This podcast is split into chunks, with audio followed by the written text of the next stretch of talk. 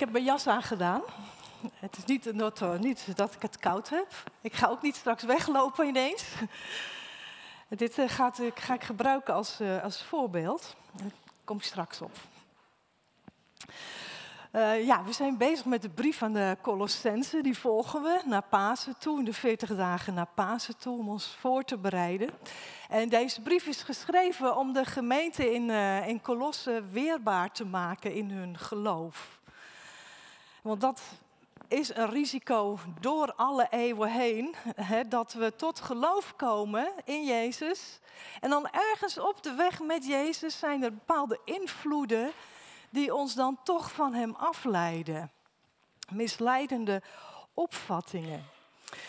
Dus wat is er nodig om, uh, om daartegen bestand te zijn? En dan zegt Paulus in deze brief: kennis. Je hebt kennis van Christus nodig. Gedegen kennis en inzicht van Christus, over Christus. Om stevig op de grond, op de, op met je voeten stevig op de grond te staan, op de rots.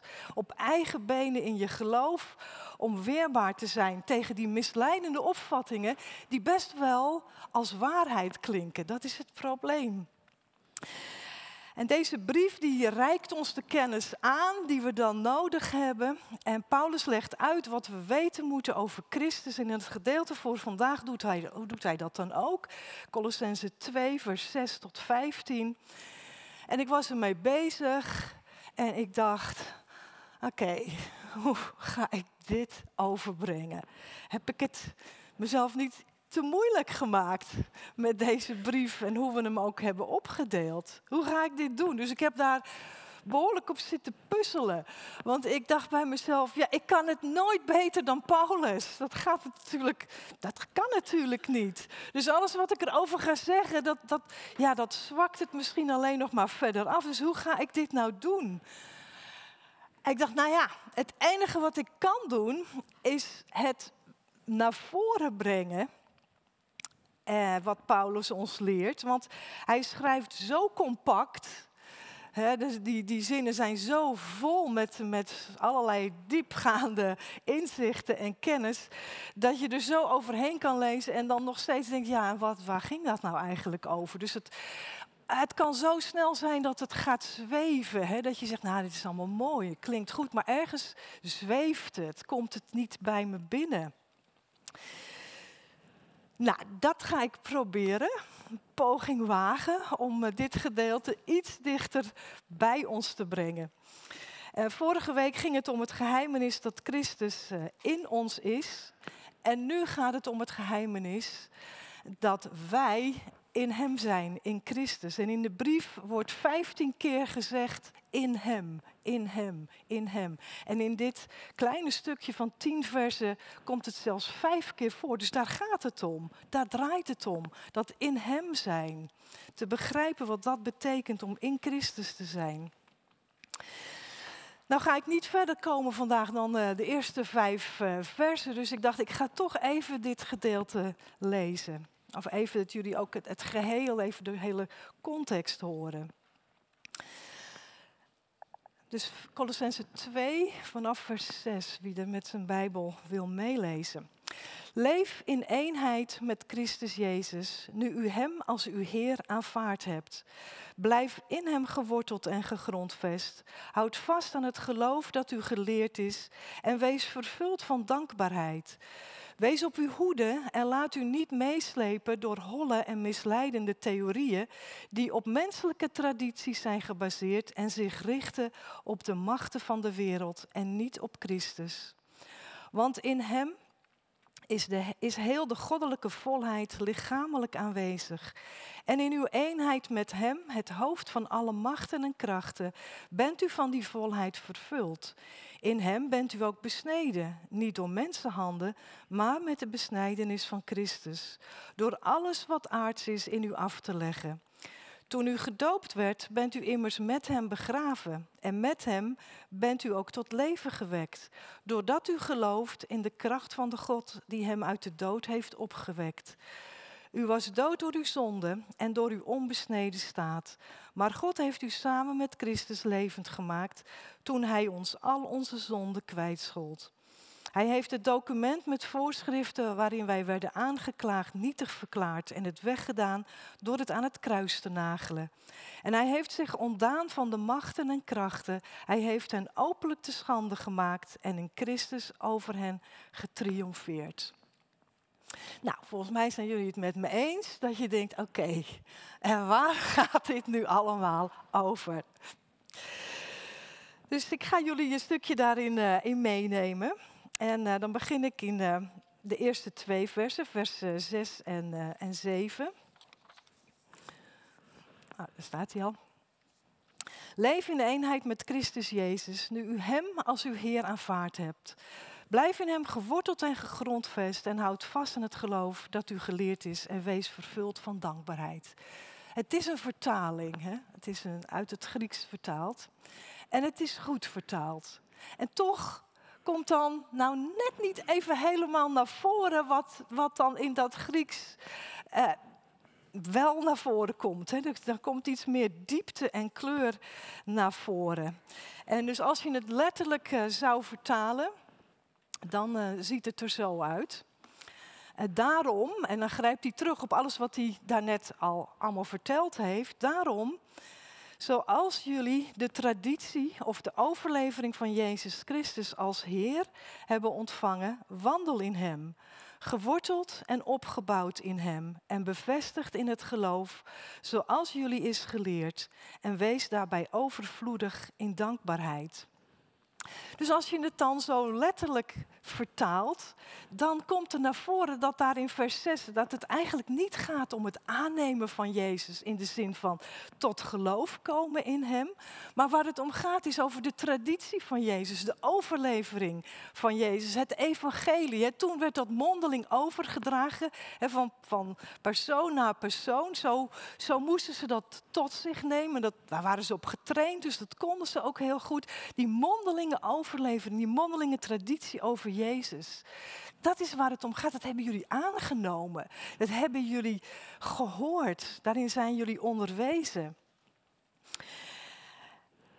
En als je dat dan in de kern samenvat, hè, waar dan die traditie en die overlevering over gaat, als je dat dan zeg maar moet pinpointen waar het over gaat, dan is alles samengevat. Jezus is Heer. We hebben het net ook gezongen. Jezus is Heer. Dat is de kern. Daar gaat het over. In die traditie en die overlevering over Jezus. Dat alles aan Hem onderworpen is. En dat is hen onderwezen, dat is hen doorverteld. Dat is wat je goed moet begrijpen, dat Jezus Heer is. En dat betekent dat als je in Hem gelooft, dat je aan Hem toebehoort, dat je aan Hem onderworpen bent. Dat je Hem onvoorwaardelijk gehoorzaamt. Daar gaat het over. Dat is de kern van de boodschap in het evangelie. Wandel in Hem. Betekent dan je hele leven toegewijd aan Christus en Hem gehoorzamen. Hij is Heer van je leven. Dus je leven van alle dag.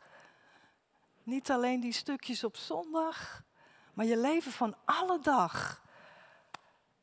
Samenvoegen met Christus dat samen laten komen met wat Christus van ons vraagt te doen. Met andere woorden, in eenheid met Hem te leven. En dan kom je dus op de vertaling die we gelezen hebben in de nieuwe vertaling. Zo zijn ze daartoe gekomen om het zo te vertalen. In eenheid met Christus leven.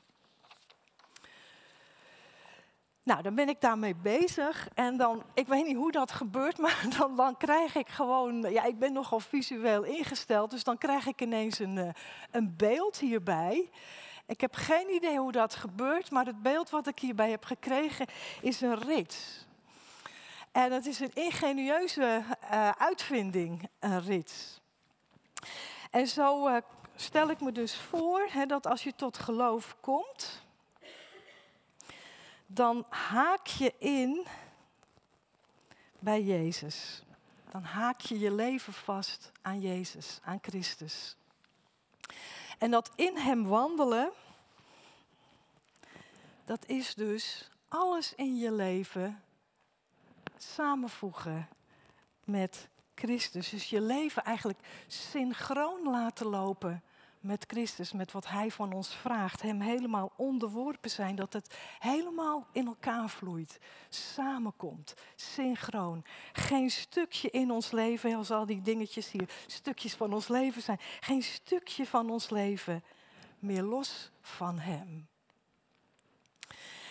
En wat zorgt er nou voor dat dat samenkomt? Ja, wat ons wordt overgeleverd, wat ons wordt onderwezen, de kennis en het inzicht over Christus. En dan zijn er uh, drie Griekse woorden, die, die, die, die staan daar niet gewoon zomaar, die zijn beeldend bedoeld.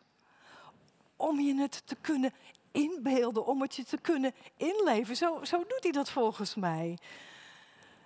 En dat zijn deze drie, geworteld in Hem.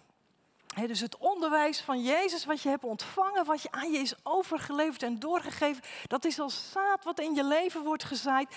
En dan gaat het daar wortels schieten. Het gaat in je leven wortelen en dan gaat daar iets nieuws groeien. Daar komt een hele mooie plant, zeg maar. Maar je kan het zo moeilijk uitleggen, dus je moet het wel met beelden doen. Dus dat is wat Paulus hier doet. En als het dan wortels schiet, dan kan het ook niet zomaar meer uitgerukt worden. Dan is het blijvend.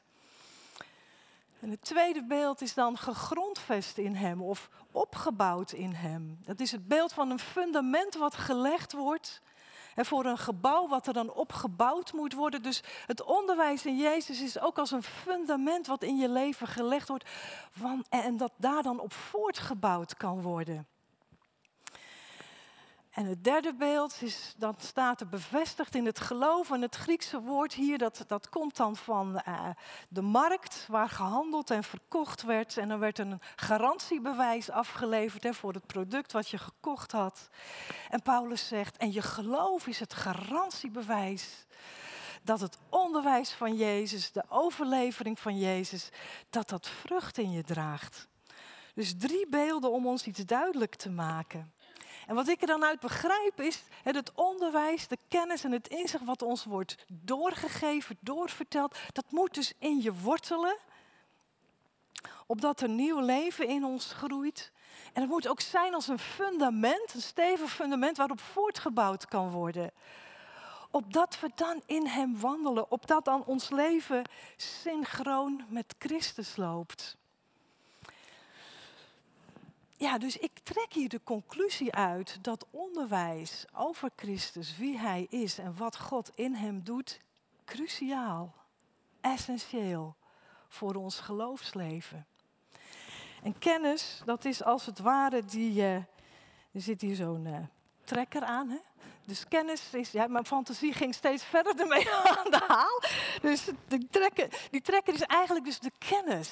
De kennis over Christus die zorgt ervoor dat ons leven synchroon met Hem loopt, dat het samenvloeit. En toen dacht ik, ja, daar kan je nog verder in doorgaan, want een rits, die kan ook vastlopen. Dat heb je vast wel meegemaakt, dat er een stukje voering tussen zit. En dat kan dan heel hardnekkig zijn om hem los te moeten krijgen. Of wat er gebeurt is dat hij opensplitst op een of andere manier of dat hij scheef loopt, of dat die, die, die trekker eraf gaat. Dat kan allemaal gebeuren. Ik dacht, dat is eigenlijk best een mooi voorbeeld voor wat er ook in ons geloofsleven gebeurt. Dat dat synchroon laten lopen van ons leven met Christus, dat het niet zo vanzelf gaat. Dat het stroef verloopt, dat het hapert. Dat je zegt, nou inderdaad ja, als je deze voorbeelden hier laat zien, ja zo voelt dat soms. Alsof het niet bij elkaar komt, alsof er zo hard gewerkt moet worden om het bij elkaar te brengen. En alsof het scheef loopt. Alsof ik inderdaad die, die trekker verloren ben, dat ik die kwijt ben. Nou ja, wat doen we dan? Als we merken, hé, hey, het hapert het hapert. Wat, wat gaan we dan doen? Ja, dan zeggen we misschien, ja, bidden. Maar ja, dat is nou juist het punt, dat dat op dat moment zo moeilijk gaat. Of we zeggen, nou ja, goed, dan misschien met iemand anders erover praten. Hmm. Het is ook niet altijd wat je meteen doet. Bijbel lezen. Ja, dat is nou net het punt, dat dat dan op dat soort momenten... Eh, dan wil dat niet zo goed. Dan komt het niet zo bij je binnen alsof het ver van je afstaat. Nou, hoe zou het zijn om de vraag te stellen: wat heb ik eigenlijk aan onderwijs ontvangen over Jezus? Als ik dat eens op me in laat werken. Wat heb ik eigenlijk aan onderricht gehad over Jezus? Laat ik eens wat bodemonderzoek gaan doen. Hoe sterk zijn die wortels eigenlijk van het evangelie in mijn leven? Hoe sterk zijn die eigenlijk geworteld? Of zijn ze maar een beetje oppervlakkig gegroeid? En hoe sterk is eigenlijk dat fundament wat in mijn leven gelegd is? Is het misschien niet zo sterk als dat ik dacht? Is daarom dat ik het idee heb dat dat gebouw een beetje aan het wankelen is? Dus wat is mij nog niet of wat is mij nog onvoldoende duidelijk over Jezus, waardoor het hapert in mijn geloofsleven? Zijn er dan nog schatten te ontdekken die voor mij nu nog verborgen zijn? Hebben jullie er ooit zo over nagedacht? Als het hapert, stroef loopt, heb je dan deze vraag gesteld? Nou, ik dacht, nou, dat, dat zou een hele goede vraag zijn om eens met elkaar over in gesprek te zijn. Eens naar elkaar te luisteren. Hebben we onszelf ooit deze vraag gesteld?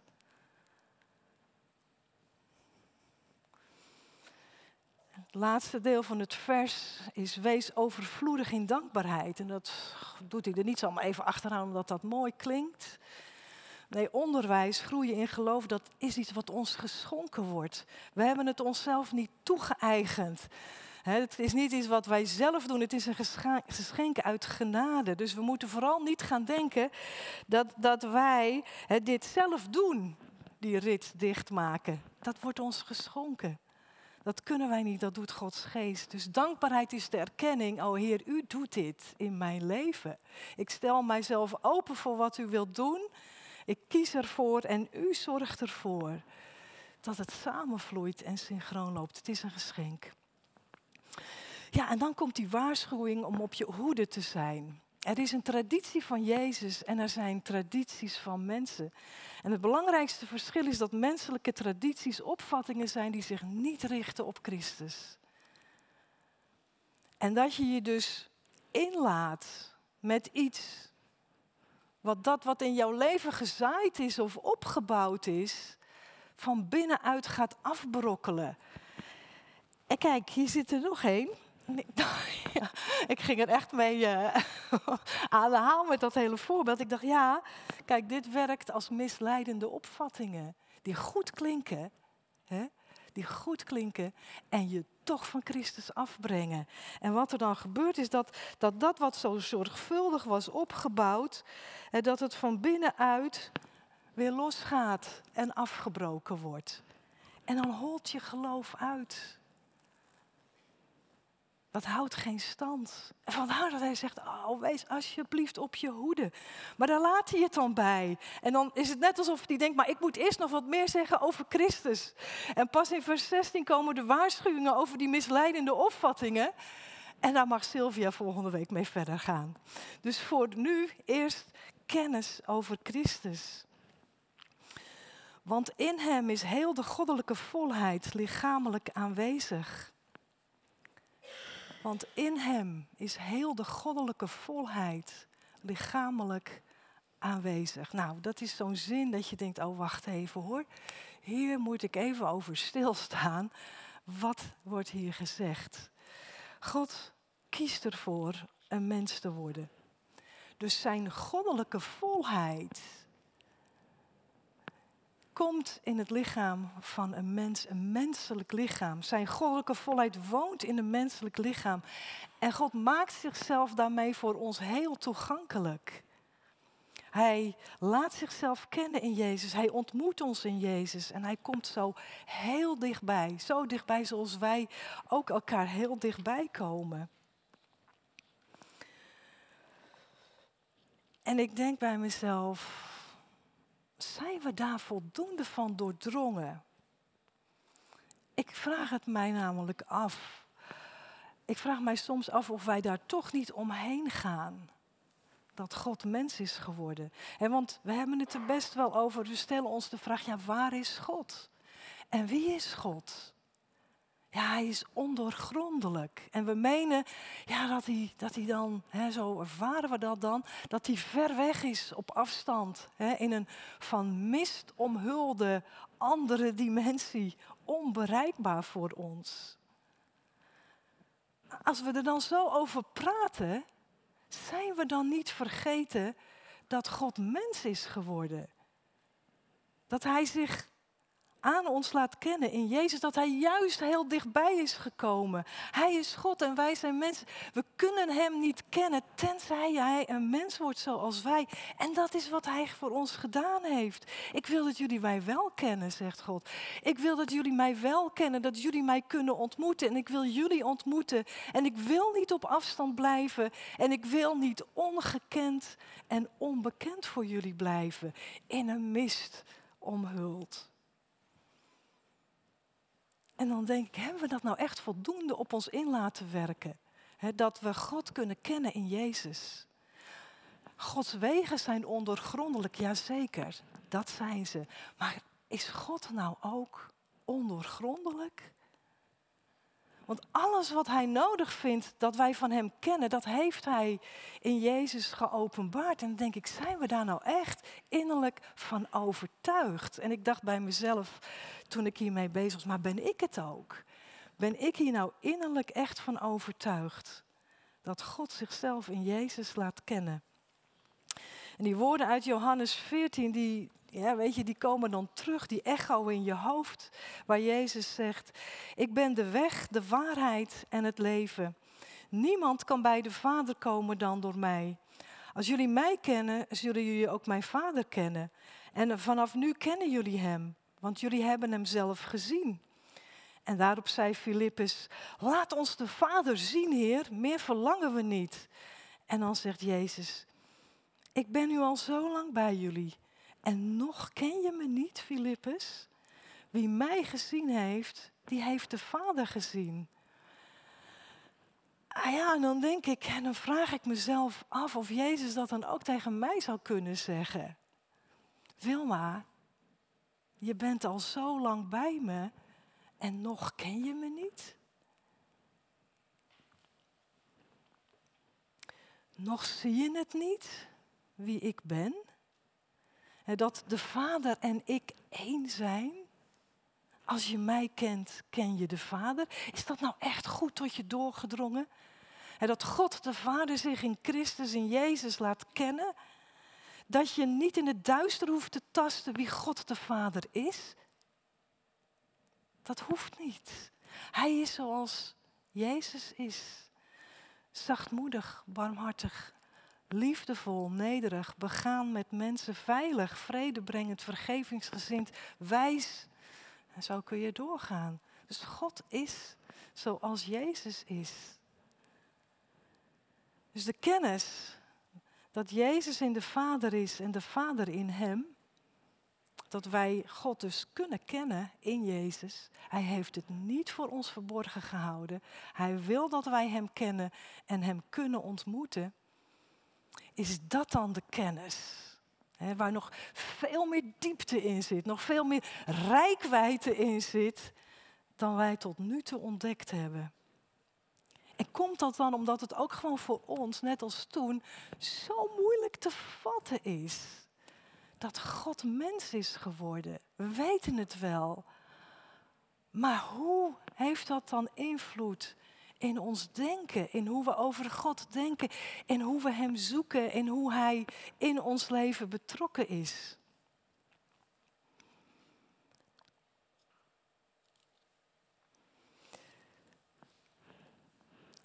Het vers gaat verder. En in uw eenheid met Hem, het hoofd van alle machten en krachten, bent u van die volheid vervuld. Dus letterlijk in Hem zijn jullie vervuld. Dus in ons wandelen met Christus, in ons één worden met Christus, wordt die volheid van God die in Christus is ook voor ons beschikbaar. Wij delen daarin. Dus goddelijke kracht stroomt van Jezus naar ons toe en brengt ons leven tot vervulling en bestemming, zoals we dat nergens anders vinden kunnen. En dan moet je jezelf ook gewoon weer diezelfde vraag stellen. Maar wat betekent dat dan? Delen in de volheid van God. Wat betekent het dan voor mij? Daar heb ik over nagedacht. Ik kan hier van alles gaan staan te vertellen, maar wat betekent het nou voor mij? En het beeld wat ik heb is, ja, is een bron waar je naartoe kunt gaan en waar je altijd ontvangt wat je nodig hebt. En ook een beeld van een schuilplaats, waar ik me geborgen en veilig weet. En dan ook nog goddelijke werking in de vorming van mijn karakter. En als ik denk, terugdenk aan hoe ik geweest ben en wat daarin veranderd is en gevormd is, dan denk ik, oh Heer, wat een mooi werk heeft u daar gedaan. Vorming ook in mijn denken, dat ik, denk, dat ik merk van hé, hey, er komt ruimte. Ik kan dingen van meerdere perspectieven zien in het geloof, zonder dat me dat onzeker maakt. Onderscheidingsvermogen, wat te doen, wat niet te doen. Herkennen wat van Christus is en wat niet. En dat, dat herkennen wat van Christus is en wat niet, ja, dat, dat is bij mij gegroeid door het beter leren kennen van Christus. Het zien. En dat gaan inzien wat God in Christus aan het doen is. En wat Hij nog gaat doen. En dat alles met Hem verbonden is. Hebben het vorige week over gehad. Dat alles met Hem verbonden is. Oh Heer, ik had er geen idee van dat het zo was. Dus als ik dan een overtuiging hoor of een interpretatie of een visie van iemand, dan is mijn eerste vraag, is dit geënt op Christus? Leidt dit naar Christus als het fundament? En als ik dat niet kan ontdekken, dan trek ik de conclusie, dan is het niet een traditie van Jezus, maar dan is het een menselijke traditie. Kan prima zijn, maar het is niet van Christus. Dus met name dat herkennen wat van Christus is, Met name dat heeft mij geholpen om stevig op eigen grond, op de rots te staan, op eigen benen, om weerbaar te zijn. En als dat gebeurt, dan gaat die rits echt niet zomaar meer open. Daar waak je dan wel voor, want je herkent het. En delen in de volheid van God, dat is me ook gedragen weten in Christus. Ja, er is een soort van basisvertrouwen dat ik door in Christus te wandelen geleid word door Gods geest. Ik hoef niet meer krampachtig te zoeken naar die verbinding met Christus. Die is er gewoon. Daarin word je gedragen, daarin word je meegenomen als je je leven met Hem leeft en het synchroon gaat lopen. En dat is, dat is wat ik dan zie gebeuren. Dat naarmate je steeds meer en vaker en langer je leven met Christus gaat en met hem wandelt en het synchroon laat lopen, dan zie je eigenlijk die, je ziet hem verder dichtgaan.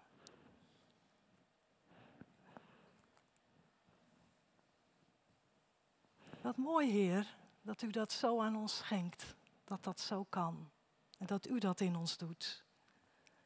En wat ik bovenal merk, is dat ik absoluut geen behoefte meer heb om ergens mijn houvast te zoeken dan in Christus alleen. Hij schenkt vervulling en bestemming. En dan kan ik zeggen, ja Heer, u bent mijn alles. Hij is het brood dat leven schenkt, waarvan je geen honger meer krijgt naar iets anders. Nou, dat is voor mij vervuld zijn. Delen in de volheid die in Christus is die God ons wil schenken. En dat brengt God de Vader heel dichtbij. Dan is hij niet zo ver meer weg. Dat brengt hem heel dichtbij. Waarvan je kan zeggen, oh ja Heer, ik mag u ontmoeten. Ik mag met u in verbinding zijn. Ik mag u beter leren kennen. Dus dat is mijn vraag aan jullie. Als je dat in eigen woorden zou moeten zeggen. Wat is vervuld zijn? En wat is dan delen in die volheid die in Christus is? Want die, je deelt er ook in. Als je gelooft in Christus en met hem wandelt, dan deel je daarin. Dus, dus hoe zou je dat dan met eigen woorden zeggen? Hoe zou je dat doen? Wat helpt je om het dichterbij te brengen. Dus ik nodig je uit, vanmiddag of van de week, om er even voor te gaan zitten of te gaan wandelen en het op je in te laten werken. Hoe zou ik dat nou zeggen?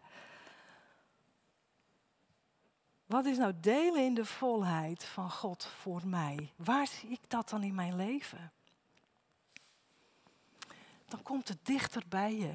En dat is wat God voor ons wil. Hij wil dichter bij ons komen, ons ontmoeten. Hij wil dat wij Hem kennen. Dus dat in Hem zijn, dat is je leven synchroon laten lopen met Christus. Hij in ons en wij in Hem. Een eenheid, een samensmelting. Dus ons leven ligt verborgen met Christus in God. Ons leven ligt verborgen met Christus in God. We zijn in Hem vastgehaakt, voor altijd. En is dat niet een hele grote reden tot dankbaarheid? Amen.